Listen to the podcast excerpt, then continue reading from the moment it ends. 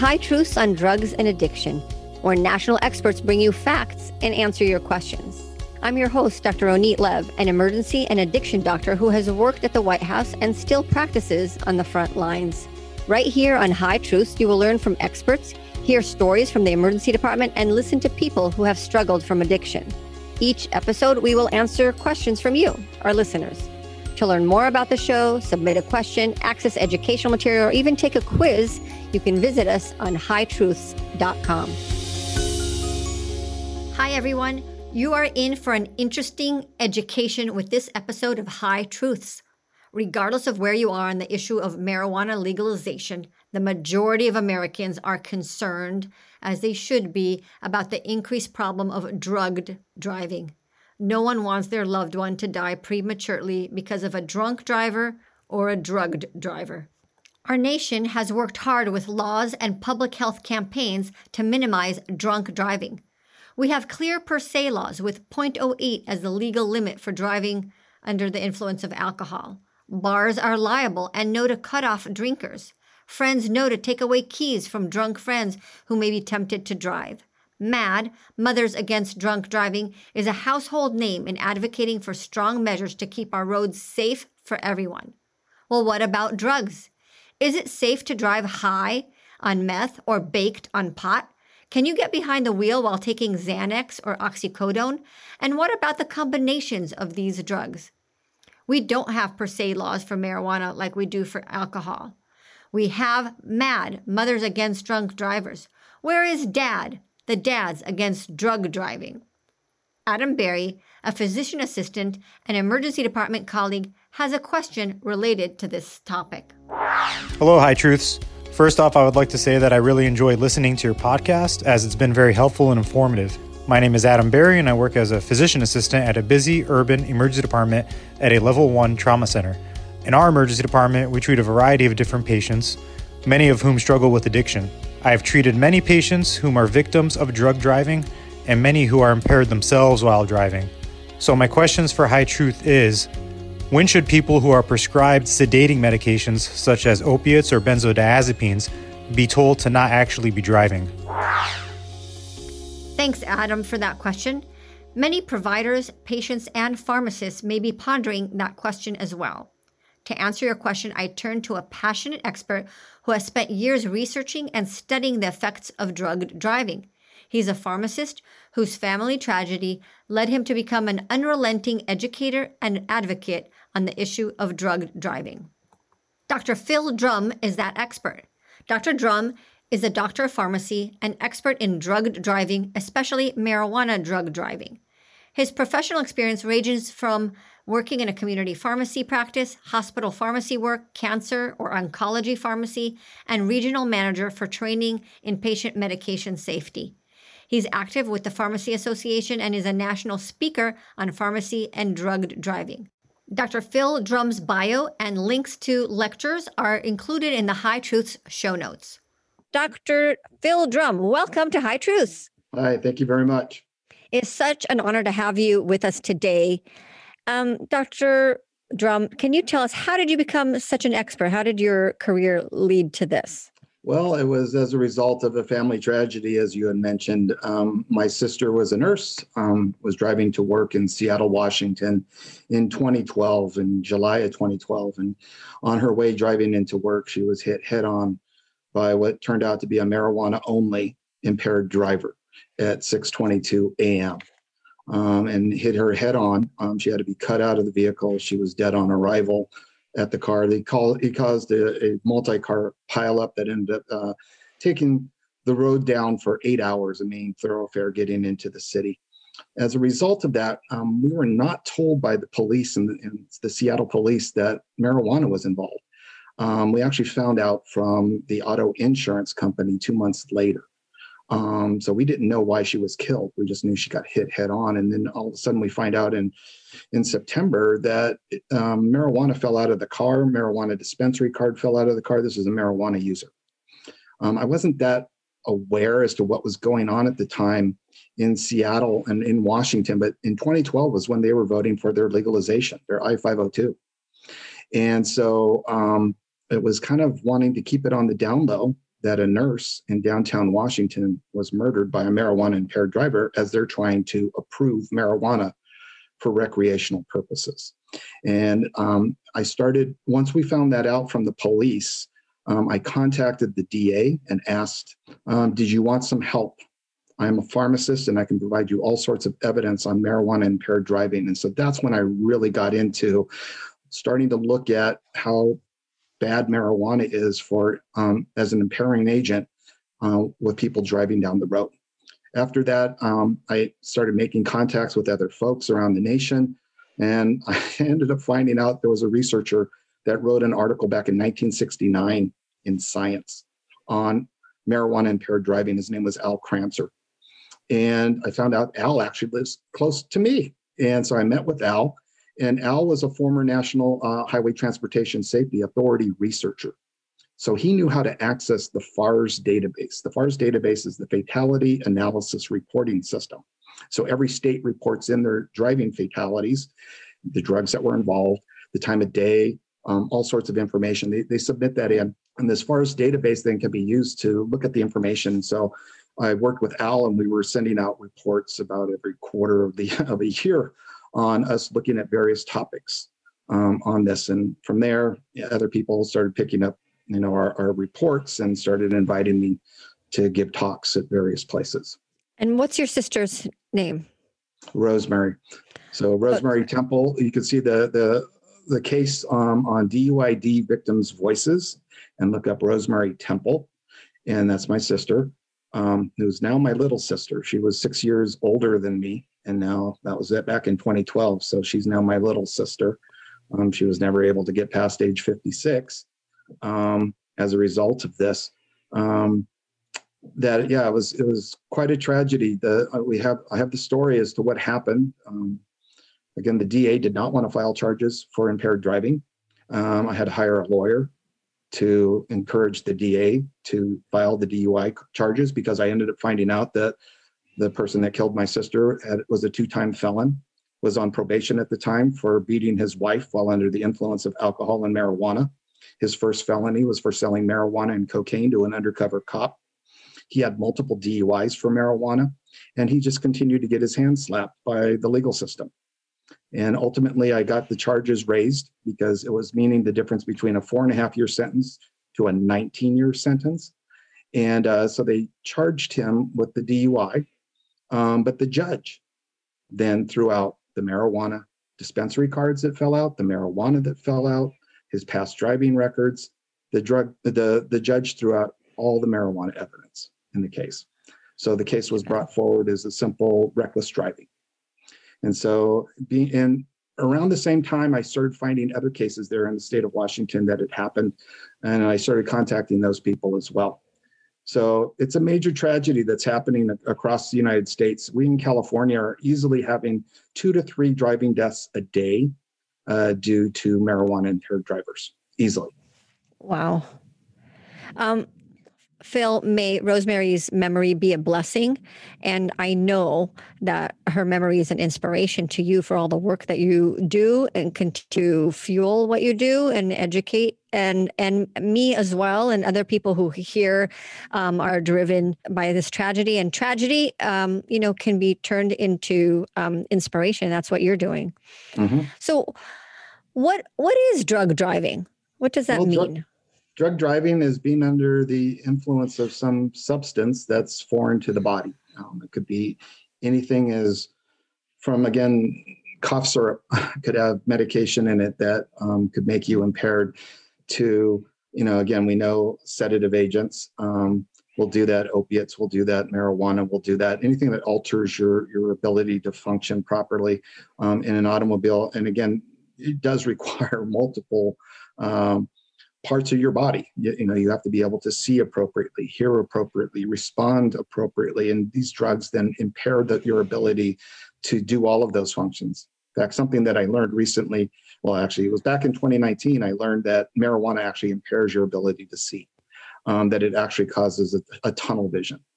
And so it, it started then hitting to me because I was hearing about cases in which people were going through red lights And what happens is, is because they have a tunnel vision, they lose the upper portions and the upper side portions of their vision when under the influence of marijuana.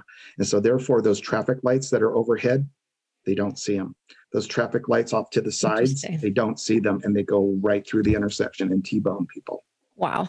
You know, I, I worked last night no, sorry. I worked yesterday morning, the morning shift. I, I work and day shift, so it gets all mixed up. But the morning shift yesterday, um, into our trauma center is a guy who's, uh, you know, um, a car collision.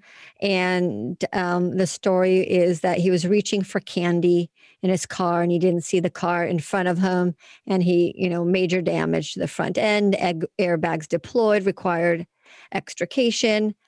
And then I do the ultrasound exam you know it's called the fast exam in the trauma unit and you get really close to the person while you're doing that and it's like this guy is reeking of marijuana. This guy was baked. He wasn't just reaching out for candy. He's completely impaired. Um, no police officers no you know they're not going to he's going to get away with it. And i think so many people unfortunately are driving under the influence and i'd strongly encourage you so, to start documenting and, and, and, and drawing, whether it be blood levels and or uh, urine levels. Um, there's studies out there that do that was done in, in Italy that looked at urine carboxy, um, the um, one of the metabolites of, from THC, and there was a tenfold increase in crashes um, when the presence of carboxy in the urine. And again, we know that carboxy will stay in the in the urine for a while, and we do know it's it's not the acute people that are that are just impaired. It's the chronic users are chronically impaired. Right. He was also he even had heart surgery, and he you know not even you know mentioning the health on his heart with that. But that happened early in the morning, and uh, you you and your lectures have an interesting take on the time that these collisions occur. Yeah, as I mentioned with my sister, um, it was 6:22 a.m. and so what you have to recognize is these marijuana um, users are chronic users. Um, they tend to become chronic users over time. And so they, they know that they're not supposed to use at work. And so they're using before work and after work. And in our research that I did with Al Crancer, we saw that in the FARS database. We saw that there was a spike in the morning. My sister got killed at 622. There's actually a spike in deaths between 7 to 8 a.m. And then there's another spike from 4 to 8 p.m. or 9 p.m. Uh, in the evening. Um, and those are rush hour traffic times that these driving fatalities due to marijuana are occurring. And it's because they're using before work and using after work. And we also saw in the research when we looked at the combination of marijuana and alcohol, there was a two hour delay. And we suspected it was because so a two hour delay in the peak in driving deaths. So then instead of starting at four o'clock, it was starting at six o'clock. And we were then under the assumption that probably they went to the bar for two hours. They had a joint, they went to a bar, had some beers, and that's when we started seeing then the alcohol and driving, the alcohol and marijuana driving fatalities then picking up from six until 10 in the evening. Um, so as compared to alcohol drivers, um, alcohol drivers, as we know, they, they tend to kill people or themselves um, late at night when the bar is closed. And so usually the peak times for alcohol impaired driving is late at night. Um, so two o'clock in the morning, one o'clock in the morning, midnight, around that time is when it's more dangerous to be around um, alcohol impaired driving. And so um, this is very concerning because now you're having marijuana impaired driving occurring during peak driving hours. And we did notice this then on our data that when we looked at for the crashes, how many people were being killed um, and the types of people being killed by these marijuana impaired drivers, we were seeing a higher number of innocents, is what we called them, other people, bicyclists, other drivers like my sister, um, pedestrians, motorcyclists being killed by these marijuana impaired drivers because these were occurring during rush hour traffic when people are out on the road. More more innocent people are out on the road. No, that's that's fascinating. So if people, you know, what's worse, drunk drunk driving or drug driving or marijuana driving, it's marijuana driving because those accidents occur during rush hour, high traffic, and have more, you know, other fatalities and injuries associated with them than drunk driving that occurs late at night and less people on the road. I'd like to I'd like to correct um, you with one little thing that you said. These aren't accidents. That's right. There's no you are accident. absolutely right. Crash um, there's no accident that they use marijuana. It's no accident that they were behind the wheel of the car. And as a result, there, that's no accident. Um, and so, again, um, I've heard of horror stories in which the defense attorney counted the number of times the, the prosecuting attorney, the DA, said the word accident and said to the said to the jury, this was merely an accident. This this crash was an accident. The DA said so six times. So be very careful. You're right. You're absolutely right. You you are right, and I know better. Um, but I, I think you know. Oh, here I saw this patient yesterday, and then I have to go code it in my electronic medical record. They don't have MVC; it's MVA. So then I'm, you mm. know, because it's. I know it Maybe sounds stupid on my end, but it's hard for me electronic record. I have to like search for these diagnoses, and I have to come. You know, um, so you're you're absolutely right. Absolutely right. My my apologies. I've got to work on that. MVC, yeah, I've had, I've had, does not show up on my computer. yeah, but it makes me code people, MVA. Yeah, the the MADD the MADD group, yeah. Mothers Against Drunk Driving, are very um, opposed to using the word accident as well. And I've picked up yes. from them, and also heard from so from um, people in, in Colorado say don't ever use that word. Right. I know better, and it still comes out of my mouth. And, and we I, need to make sure our DAs don't say that either. In fact, yeah. I corrected my DA in Contra Costa County and the Alameda DA at a talk that I gave when they can repeatedly using the word at, at, a, at a conference that we were at for for these crashes and they kept saying accident accident accident and i stood up and said excuse me you need to change your verbiage here these are crashes right right yep. So we're talking about times and the time of day that, you know, alcohol fatalities happen at, you know, when the bar is closed and wanna uh, fatalities happen during before after work during rush hour. And there's also a day of the week a day of the year where we have a lot more fatalities a, a very celebrated day 420 can you tell us yes. about that? Yeah there's um so there's actually the day of the week too um is very interesting in that it's not a day of the week as it is with alcohol. Alcohol has a day of the week. Um, it's the weekend. And so when we looked at the FARS database and we were looking when when are these alcohol um, driving fatalities occurring, it was Friday, Saturday, and Sunday. But then when we looked at the marijuana engaged uh, cases, um, it didn't matter. It didn't matter the day of the week. And so mm-hmm. Monday through Monday through Sunday was when marijuana fatalities occur. The issue that but you want me to talk about but there's is a day of the year. day in the year that's right. And it's 420. 420 yeah. is the marijuana high holiday. Um, and um, it's very interesting in that um, there was a study came out that looked at the number of driving fatalities on 420 from 4:20 p.m. to midnight, and they compared the number of fatalities on that day to a week before that day, so 413, and, and then on 427, a week afterwards. And they found a 12% increase in the number of fatalities on 420 from 420 p.m. to midnight on 420, um, which, which is the same number of a, of a day that we just had recently, the same number of increased in fatalities that we see on Super Bowl Sunday. And I think we can all relate as to what happens on Super Bowl Sunday that people are out drinking alcohol. And so, again, the assumption is is for uh, Super Bowl Sundays or alcohol related. 420 is probably um, marijuana related. That that's what's causing those increased fatalities. 12% increase in fatalities on that day. Yeah, April 20th, not a day to be on on the road. Um, although, what's that? Hitler's birthday. How Hitler's appropriate. oh, very good. How, how nice. I like that. how appropriate for, for, for that bug. it's Hitler's Day. Next yeah. time they say someone it's marijuana day, I'll say, oh, yeah, and it's also Hitler's Day. yeah, there you go. How do you like that? I have to say that this Super Bowl, I worked in the emergency department and it was a very quiet day. Yeah.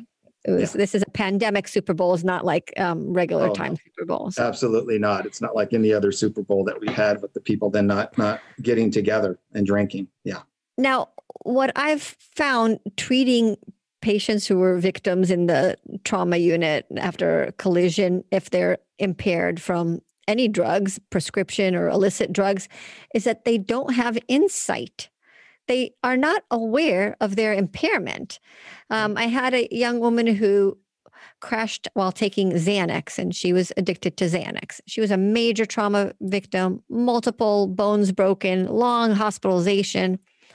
And then I saw her months later, she came in for a different problem. And I asked her about her experience. I said, if this happened to you, um, you know, now you realize Xanax is a problem. And she said, yes, it did. But at the time, if the day before I told her, hey, don't get behind the wheel while you're taking the Xanax, would you have realized that? And she said, no, I wouldn't. I wouldn't have, you know, I'd say you don't know what you're talking about.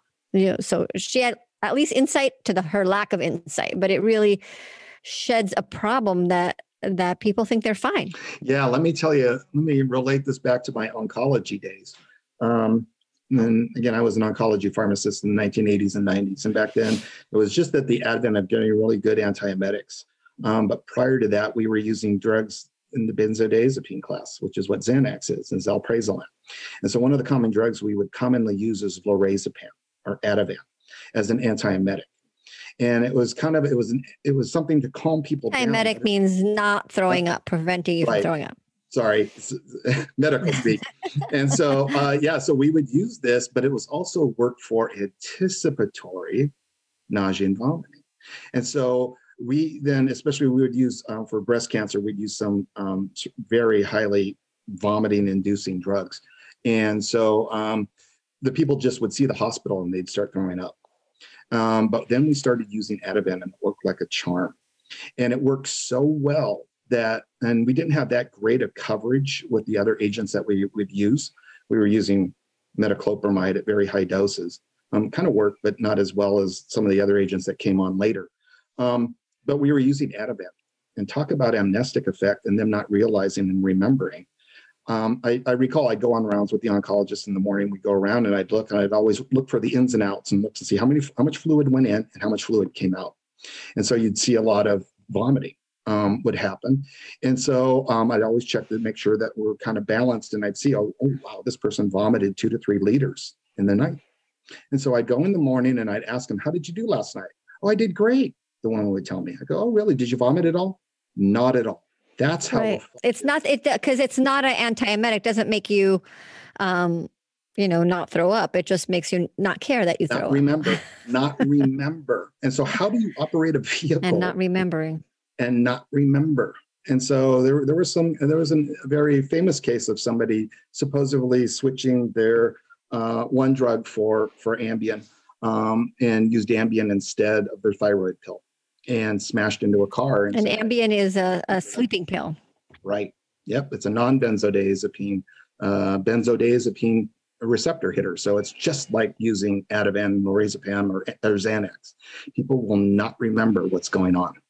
And when you start combining these, right. then these drugs that cause these mental effects, it's very dangerous.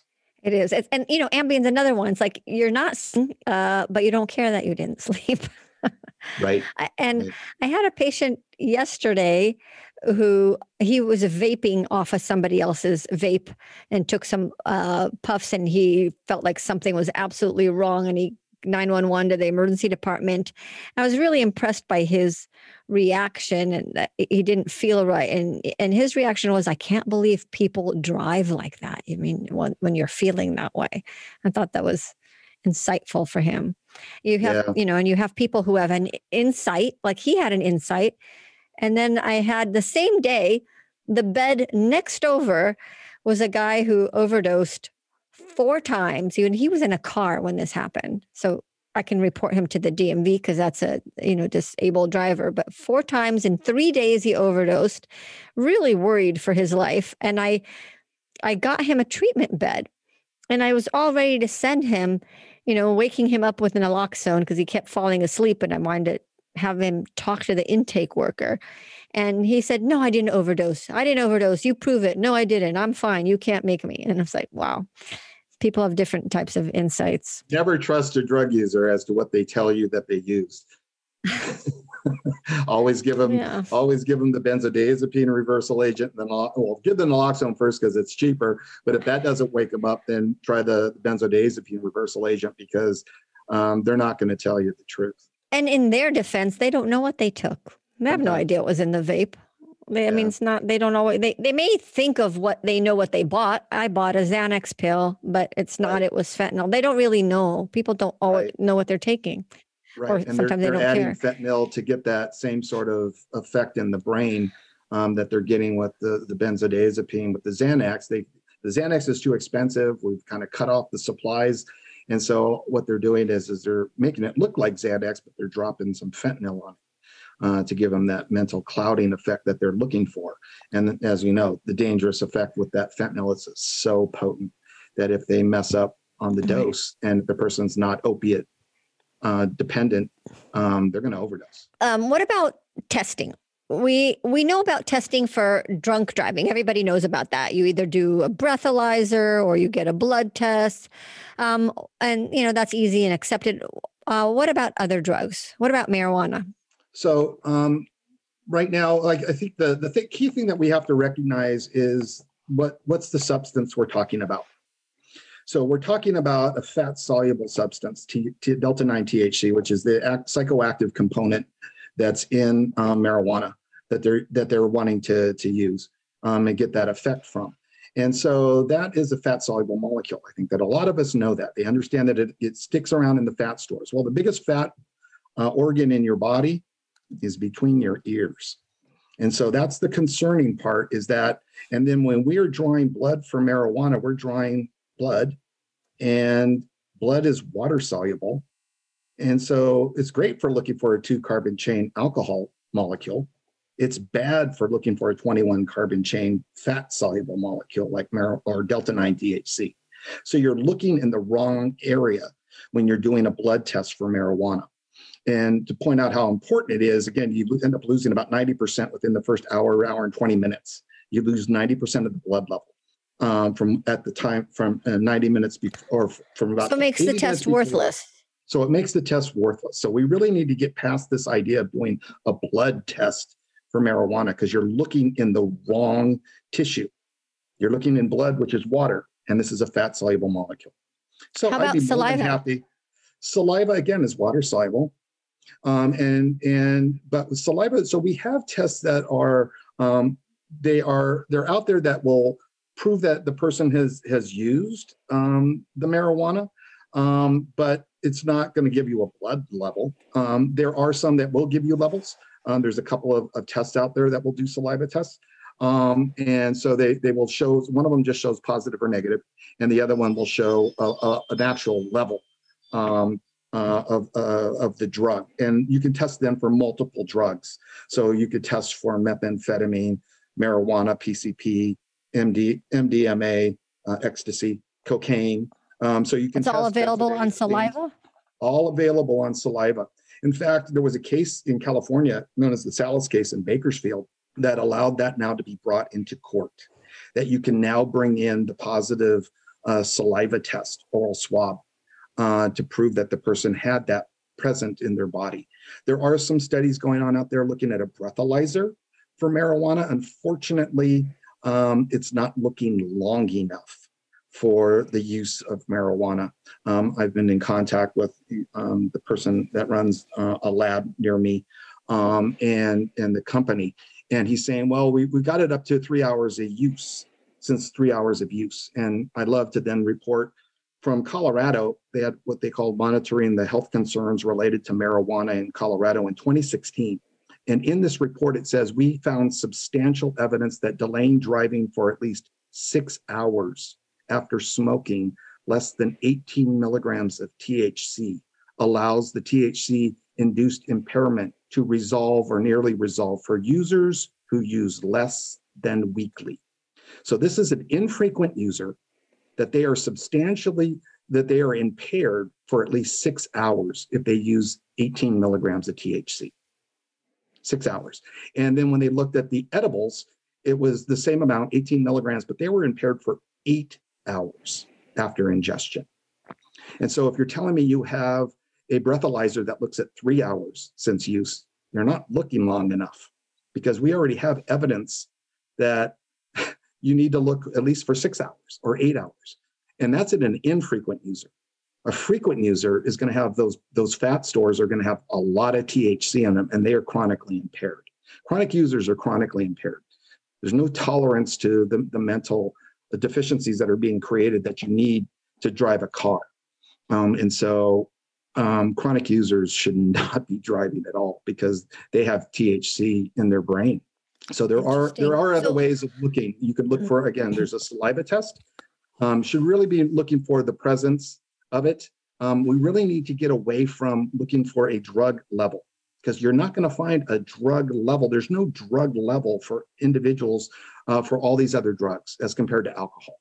Even the alcohol drug level is really a, a legislative selection of 0.08. Um, right. In fact, they're pushing they in, in Utah, something. Utah is pushing to make it go down to 0.05.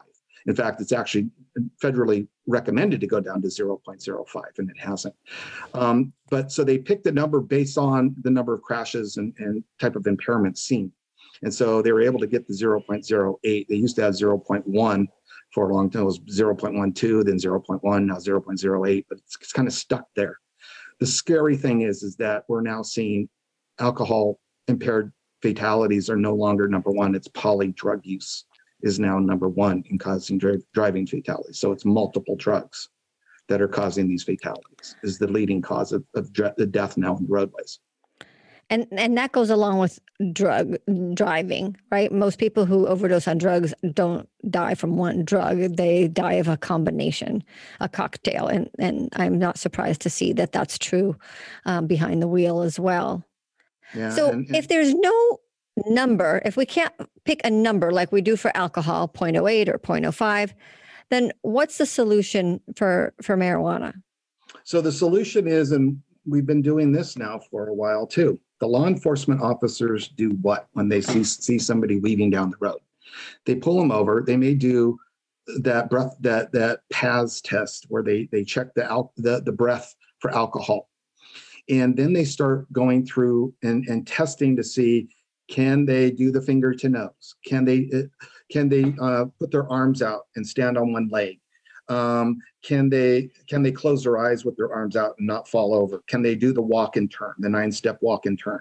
And they've actually done that with marijuana, and they found accuracy the 96.7% prediction a cannabis impairment if they failed two or more of the standard field sobriety test. So my point would be we could do the oral swab and find out if there's drug impairment. It doesn't really matter. I think what needs to what needs to matter is why don't we check to see are they, you know, from the standard field sobriety test, they're called standard field sobriety tests uh, that we've been using since the 1960s and 70s. Uh, that if the person isn't able to function properly, then they are deemed to have been impaired. And again, we've done studies to prove this that marijuana um, people are showing that impairment in the standard field sobriety test. So that sobriety test, it's the same for alcohol, marijuana, opioids, Xanax, right? It's the same test. Correct. And people who are using and this goes to Adam's question about impairment with prescriptions that we write from the hospital or the doctor's office. It's the same impairment that goes behind the wheel, whether it's not a different test. You do a heel to toe for Xanax and a finger to toe for opioid. It's it's the same test, and the right. impairment is the same um, right. um, and standardized behind the wheel. There are a few little extra clues that they've found with um, with um, marijuana in that in the modified Romberg, if they're seeing eye fluttering, and this is oh, something. Oh, so explain. You have to explain what Romberg means. So that's the the the arms out to the side, right, and close your eyes and count to twenty or count to thirty. Um, and so if they're seeing their eyelids fluttering for some strange reason, um, THC is is inducing this um, that they see their eyelids flutter. And so this is something for you to take back to the emergency room is that if you have, and it's usually when you're having them multitask. And so you're having them try to do something and then their eyelids are fluttering. Um, that's a tip off that somebody, there's a very few drugs that, that do that. And, and THC is one of them. I'm going to try that. Now, problem with this solution that I see is okay, you could do the field sobriety test and you could check for impairment of type of drugs. Um, um, or any type of medical problem that you may have not related to drugs that makes you you shouldn't be, be driving. Um, but that doesn't help if someone's in a crash, right? Like my patient, you can do, you can't do a field sobriety. He's in the trauma unit. We're busy. We're not going to let law enforcement come and do their little tests. They're, they're in, they need to get a CAT scan and other things and go to surgery. Um, so the worst cases, we don't have an, an answer to w- with right. doing that test. And I don't think we ever will. I don't think really will. Oh, because the reality is, is we actually have, we actually we actually have a study out there that that's already showed this. It was uh, the National Institute of Health, Marilyn Huestis's uh, lab, that does um, these um, driving simulated driving studies, and they were giving people alcohol, marijuana, and alcohol and marijuana. And when they gave them the uh, the alcohol, they saw the weaving down the road, the standard deviation of lateral positioning, they call it SD. So that's weaving. And so that's where they were seeing, okay, the amount of weaving that we see with 0.08 alcohol on this simulated driver was equivalent to 13 nanograms per ml of THC. Okay, 13 at the time mm-hmm. of driving. That's the key. Because by the time we draw the blood, and this was a study that I did with Ed Wood out of Colorado, we looked to see how long is it taking to draw blood. And on average, it, takes, it takes two hours on average. And that we were looking at fatalities and we were also looking at um, uh, crashes um, which there's more mayhem and it was going to take longer, as you know, to draw that blood. And so the average was taking two hours. Remember what I told you, you lose 90% within 80 minutes. So what's that blood level going to mean to you?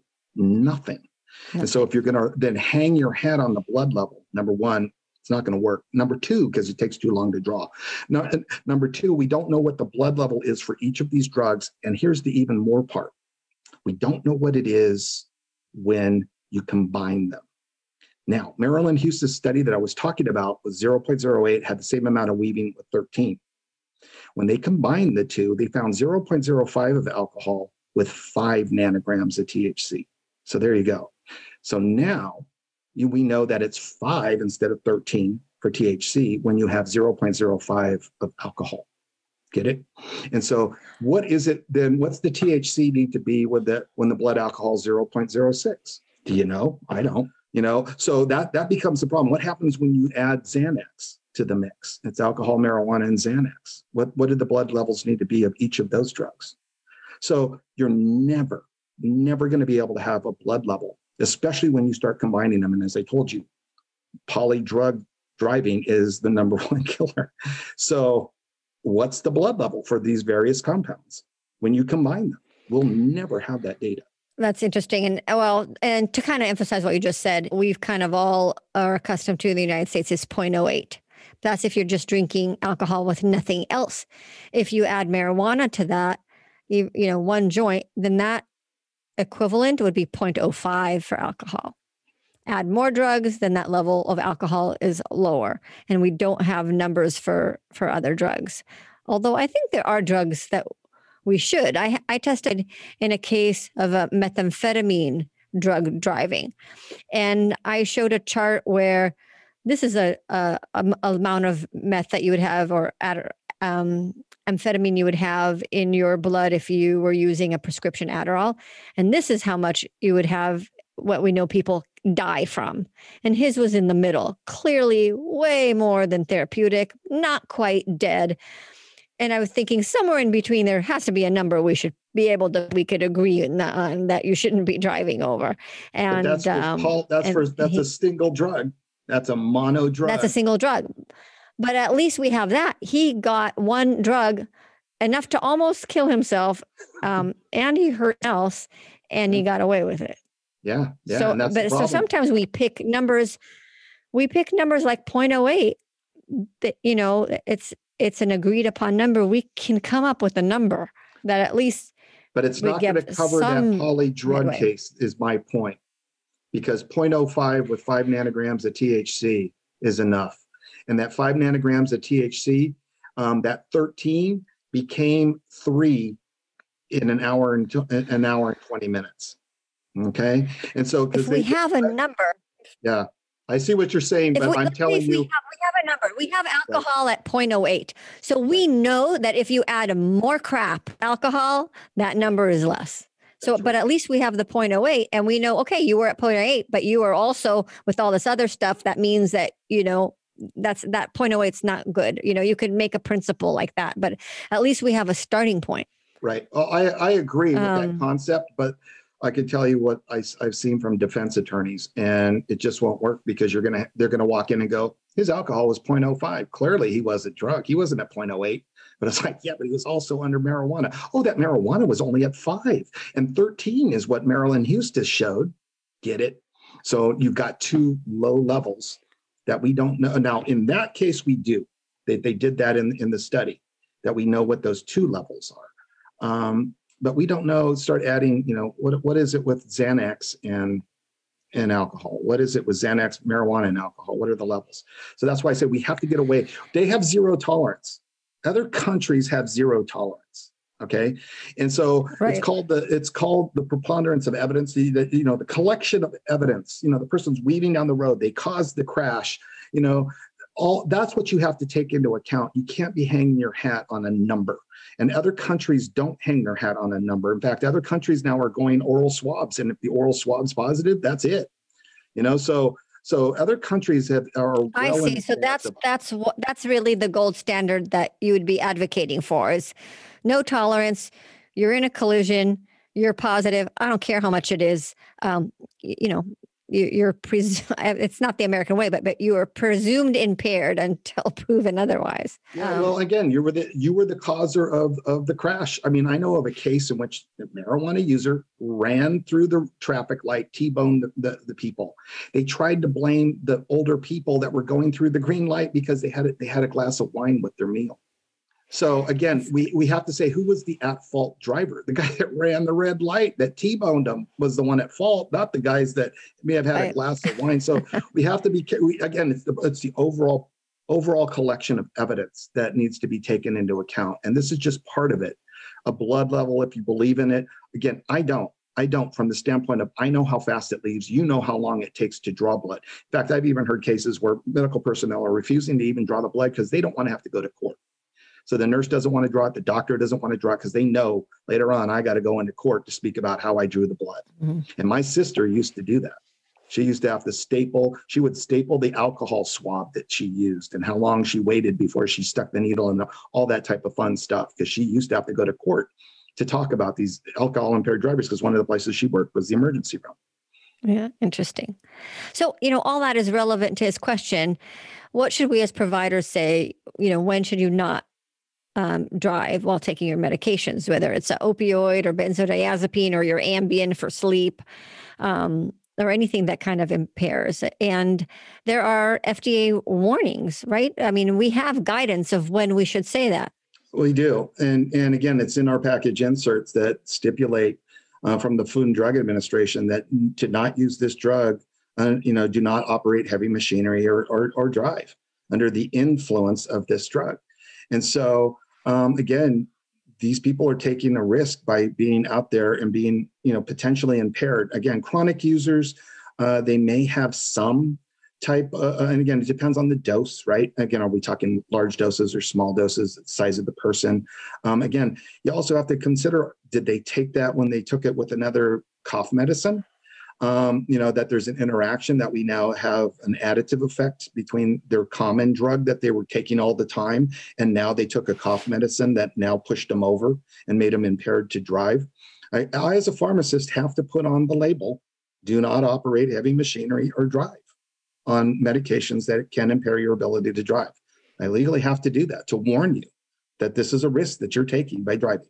Right. And it, it says that on your medicine. And you make the point that even if you're a chronic user and you go to the pharmacy and you get your same, you know, number 30 hydrocodone every month, um, it, it they don't stop putting the label on at month three or four or five. It's no, still, we never stop. Right. And again, because remains. yeah, because the concern, and again, we also, you know, there's the warning that, you know, if you combine this with other central nervous system depressant drugs, other things that are going to affect your brain and your ability to think and move, um, again, I think we we just take for granted to drive a car. Again, and I also point mm-hmm. this out to people: is that a right or a privilege? So, if I'm a chronic driving, pain patient and I driving, have to live on opioids, does right. that mean I can never drive a car again? I need well, to go to the grocery store. Right and and that's the risk that those people obviously run because they they now could injure somebody else and they could it could be the other person's fault. So again it's that preponderance of evidence of what what the cause was but they're at risk now because they were in, they they maybe you know again especially if you believe in blood levels and want to draw the opiate level and say oh this opiate level is high um you know that person could be in trouble even though they weren't the the, the causer of the of the event. Again again that preponderance of evidence comes in to affect here. But yeah, we, we do have to be very cautious in in there's a medical there's a medical discussion to what we're talking about and then there's a legal legal is already something bad happened there was a collision and who's at Sure. fault and who's going to pay and you know that's i'm not an expert in that. But as a doctor i have a responsibility. What what Right. is it safe? You know you have chronic pain or you have anxiety you're taking medicines. I'm thinking the medical part the prevention part you know and if you are you know i took a hydrocodone once and uh I think it get me two days to get my brain back. I could tell I was not normal, right? I got a Right. colonoscopy and they give you fentanyl and other drugs and they Right. make sure that there's no, that you're not driving home. You know, they That's make right. sure there's someone else picking you up. That's right. you know so the question is you know if if you broke your arm or or if you have chronic back pain and you're getting prescriptions should you get behind the wheel what should your doctor tell you Again, I would say you're you're at risk for being potentially impaired and you need to be careful. Are there other ways that you can have other people help you in moving around? Especially again, if we're talking a broken arm for a short period of time, um, that's not chronic. The, the- clearly, the, the bigger issue is those people with chronic uh, pain syndromes and that need to be on, um, you know, analgesia chronically. That that those are the ones that become more pro- problematic. And I can tell you, I worked at the VA in Fresno, and I can't tell you how many chronic tr- uh, how many truckers have uh, chronic failed back syndrome. And they've had compression of their spine and they've had multiple surgeries and they are on morphine methamphetamine. You know I- i'm not methamphetamine but methamphetamine. and they're driving a car? Methadone and they're driving a 16 wheeler you know 18 wheeler going down the road. And that's the hard part of knowing what to say. But the fda has clear warnings and then of course there's the the part that we don't know what to say so Yeah. um ideal legal models for uh, drug driving protection? Yeah i would i would say zero tolerance is probably the best with an oral swab and doing field sobriety tests at the at, at the uh, at the roadside is probably the way you want to go. We should not be hanging our hats on numbers because again I'll, I'll throw out you know a drug combo um, and you're not going to be able to know what the blood levels need to be. So again i think we have to um, you know use our standards that we've been using for a while standard field sobriety tests showing that the people are not appropriately um, you know fun- able to function and do do these types of things. We we actually even for marijuana we we have proven that law enforcement can detect marijuana presence based on their impairment with the standard field sobriety test per se blood levels uh, law uh, per se blood laws are ineffective for drug impairment especially when we start talking um, synergistic additive effects between drugs um, so i'd be very very cautious um, the other concerning thing that I have with regards to marijuana and driving is I continue to run into this issue, um, especially in the state of California, especially down where you are. Yeah. You do know that UC San Diego is a major marijuana research center, yeah and uh, they do impaired driving studies. And I've asked those researchers, why aren't you using what's being sold in California? Because as you know, vape pens are have how, what percent THC? 60, 80, 90 a lot percent THC.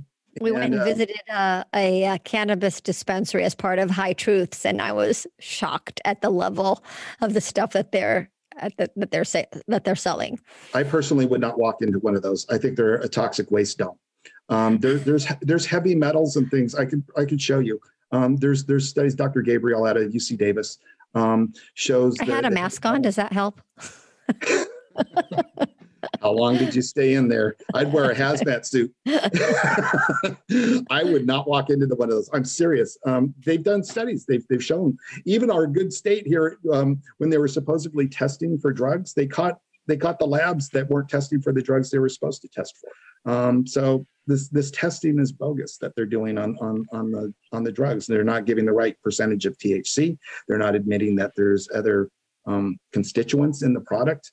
Um, it's it's very bad. So I'd love to see them. If we have 100 milligrams in a cookie, here's here's the here's the kicker. You, do you realize what the medical marijuana that they can sell in a product? Do you know what the maximum is that's allowed by the state?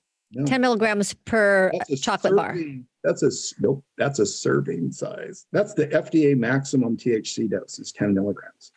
They allow 100 milligrams in a recreational product. They allow two grams of THC in a medical product. Two grams. In fact, I've even You know what you said about the um, you know the dispensary and who and, and UCSD who they themselves don't use.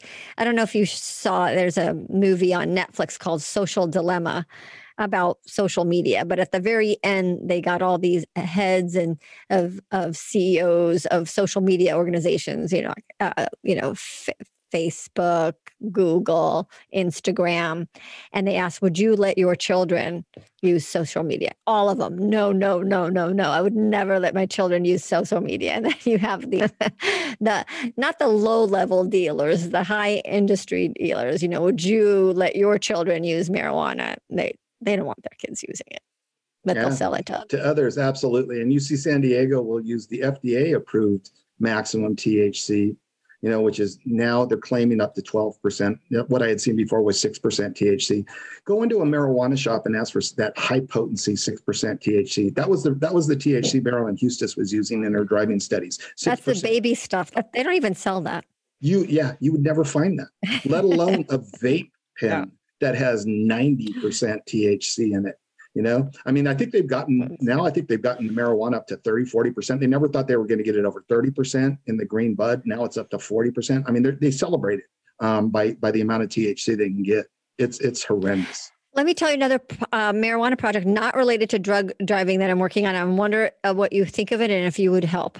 Um, we we want we see a lot of drug interactions with marijuana products, and in the emergency part, I've treated people who have internal bleeding, GI bleeding, because they're on a blood thinner and they use marijuana that makes their blood more thin and they have internal bleeding all sorts of places and other drug interactions. Yes. We are used to going to a pharmacy, then you're a pharmacist and you put stickers on your medicines. Take with milk, don't drink with alcohol, um, don't take with grapefruit juice. You know, there are hundreds up to 500 different drug interactions different medications that you should not if you're a, a patient and you're getting getting your prescription from the pharmacy that you should know not to take with marijuana. People have no idea. Doctors have no idea. And so we would like to have a law in california that requires pharmacies to label products don't use with marijuana. I mean, we have so many people using, they should have informed decision not to use a product. So we're working on um, language, unbacked language on this idea, and we um, hoping the pharmacy board. Uh, I don't have your connections with the pharmacy board to, to um, you know, to not push back on it and uh, make that a requirement really for consumer protection of of, of the public what do you yeah, think you, you bring up a great point, and I think the onus actually, um, I'd have no problem as a pharmacist being able to, to dispense that information. Um, but you do realize that state of California still deems marijuana as a CS1 drug. And I, as a pharmacist, cannot touch marijuana. So I, would lose my DEA license. But you're not touching it. You're putting, and it's for CBD oh, I, I, understand. Also. I understand what you're talking about. I, yeah. I understand what you're talking about. But I'm, I'm coming from the standpoint of the board of pharmacy says marijuana is a CS1 drug. What what are we having? And and why then isn't the onus put on the bud tender? Why isn't the onus put on the marijuana industry to force them to tell the truth for once? Well, because it's against the market, it's against the business model. oh, of course it is. But see, they need to start having some ownership, just like they need to own the deaths that they're causing, because the fatalities that are being caused in the state of California do not even offset the cost that they're getting for the taxation in this state. Do you realize that?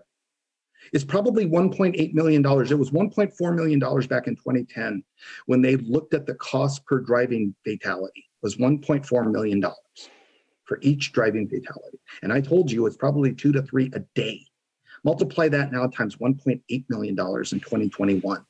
Do you think the, the pot tax dollars pay for any of that, let alone the hyperemesis that's coming in? Let alone, so I really say that the pot industry needs to start telling the truth about their product that their product has drug drug interactions because they really need to take this on and be responsible and they're but not. I don't think that that'll happen phil. I mean that's like asking big tobacco to tell everybody about cancer and lung cancer. That took a hundred years but no yeah. they didn't they didn't really they gave some money for other people. They're not the ones who really sent the message well, they had to put it um, on their packages. They were forced to with the, with the lawsuits that came out once. Right, once, and once so they put a little bit. So the pot shops have some little warning labels from the Surgeon General that they you know they right. hide it in small print.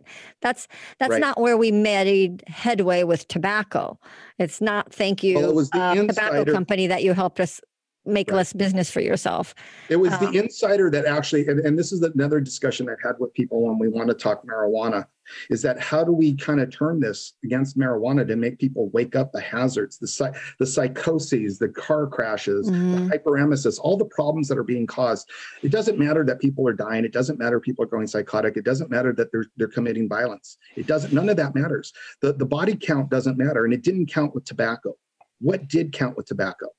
when the insider came out and said, we are targeting children with Joe Camel. We are putting menthol in in black neighborhoods to target them.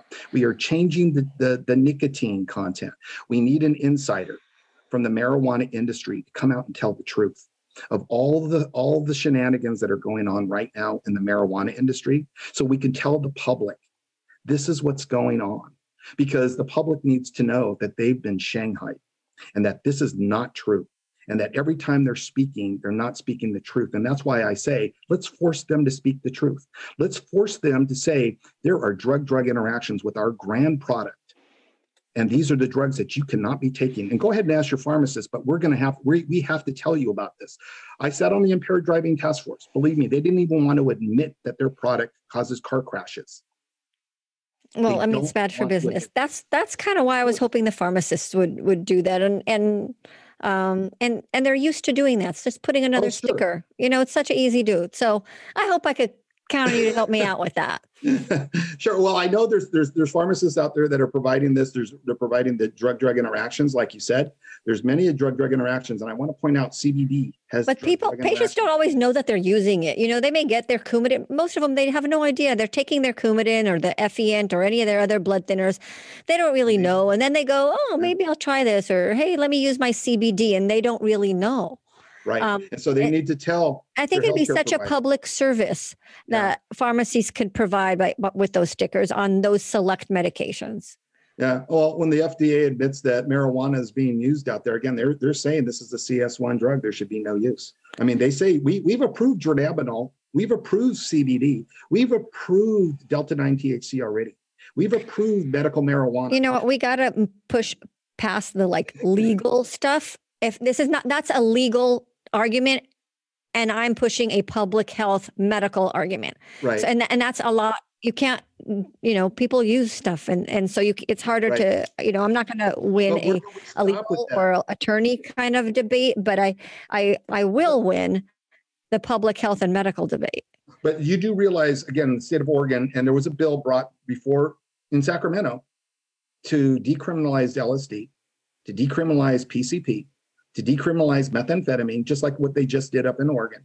And so, how many stickers are we yeah. going to put on on on these bottles to warn people about all these other drugs now that are going to be coming down the pipe? Well, we'll start with one. We're going to start with one. I know, but I think we have. we, ha- to- we do it for alcohol. I'm sorry, we do it for alcohol. We do. We um, do. And so, alcohol is so legal do. federally. Alcohol is legal federally. Right. we could do this. Come on, Phil. You're going to do this with me.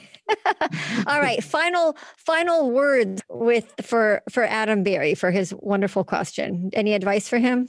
Well, I would I would caution that person again. Clearly, if it's an acute episode that they're using uh, opiates for a short term, as you even acknowledge, um, it has a major impact on one's ability to drive um, and that you have to be cautious in giving somebody something that's going to impair their ability to drive. Um, and you have to warn them and, and encourage them. I mean, we have Uber, Lyft, we have all sorts of other ways. We have DoorDash, we have things being brought to your house that I'd be very cautious and just flippantly going, oh yeah, and just be careful driving. You know, it's like realize that this is impairing you. You're not even going to remember that you drove when you after you took that Ambien like what happened in in Massachusetts with a very famous person when they tried to say, "Oh, I I was taking my thyroid pill." They didn't even remember they were in the crash. And so these these these drugs are dangerous, and they need to be informed. Uh, now, the chronic users become the bigger issue, as to you know, do you feel impaired? And they've done plenty of studies, especially with marijuana, that these people do not feel that they're impaired. And when we do impaired driving studies, they're impaired and they don't feel impaired. So be very cautious just warning them that if you don't feel impaired that you're safe because they're not. They don't as you even acknowledged. They didn't even know that they, you know, are involved and and cause these things. So be very very very cautious. These things impair your ability and to I think we we think that driving is such a benign, easy thing, and it's not. It really includes your your vision, your hearing, your your extremities to be working appropriately. And if they're not, you shouldn't be taking it because it's not just you. It's my sister driving down the road. I know. Um, Adam, I want to thank you for listening to High Truths and giving us this thought provoking subject that, uh, to discuss. Adam, you're one of the people who I work with. So thank you for the care you provide our emergency department patients and being a reliable, hardworking, smart colleague, and only good health and blessings your way. And uh, Dr. Phil Drum, thank you for being our expert on high truths. You are inspiring to me. You're taking a family tragedy, your lovely sister, and making a lifelong mission to improving road safety and, and really public health. You are the reason I do what I do. And I'm honored to have you as a colleague in our educational mission to make Americans informed decision makers when it comes to pot and drugs. So thank you so much. Sure. And what I usually tell people too is I have no wife, I have no kids. I lost my sister, my parents are gone. It's just me and my brother. So I'm really doing this for you guys. And I just hope that you you listen to what I'm the warnings that I'm heeding because it took a loved one from me to not heed this warning. May her memory be a blessing, and it is. Thank you. Thank you for listening to High Truths on Drugs and Addiction, where national experts give you facts and answer your questions. This week's episode would not be possible without the generous support from our sponsors. A sincere and warm thank you to CCR, Center for Community Research in San Diego, enhancing public health and safety through informed action. We want to hear from you post a comment, or email us about one thing you learned from this program. We thank you for listening and hope you will help our rating by giving us a five star review. And subscribe so you won't miss any of our information packed weekly shows. Visit our website, hightruths.com, to submit a question, take a quiz, or download a free prescription for naloxone. Until next week, this is High Truths on Drugs and Addiction. Our producer is Dave Rivas from Davy Boy Productions and I am your host, Dr. Roneet Lev. We hope we brought your day a little bit more high truths.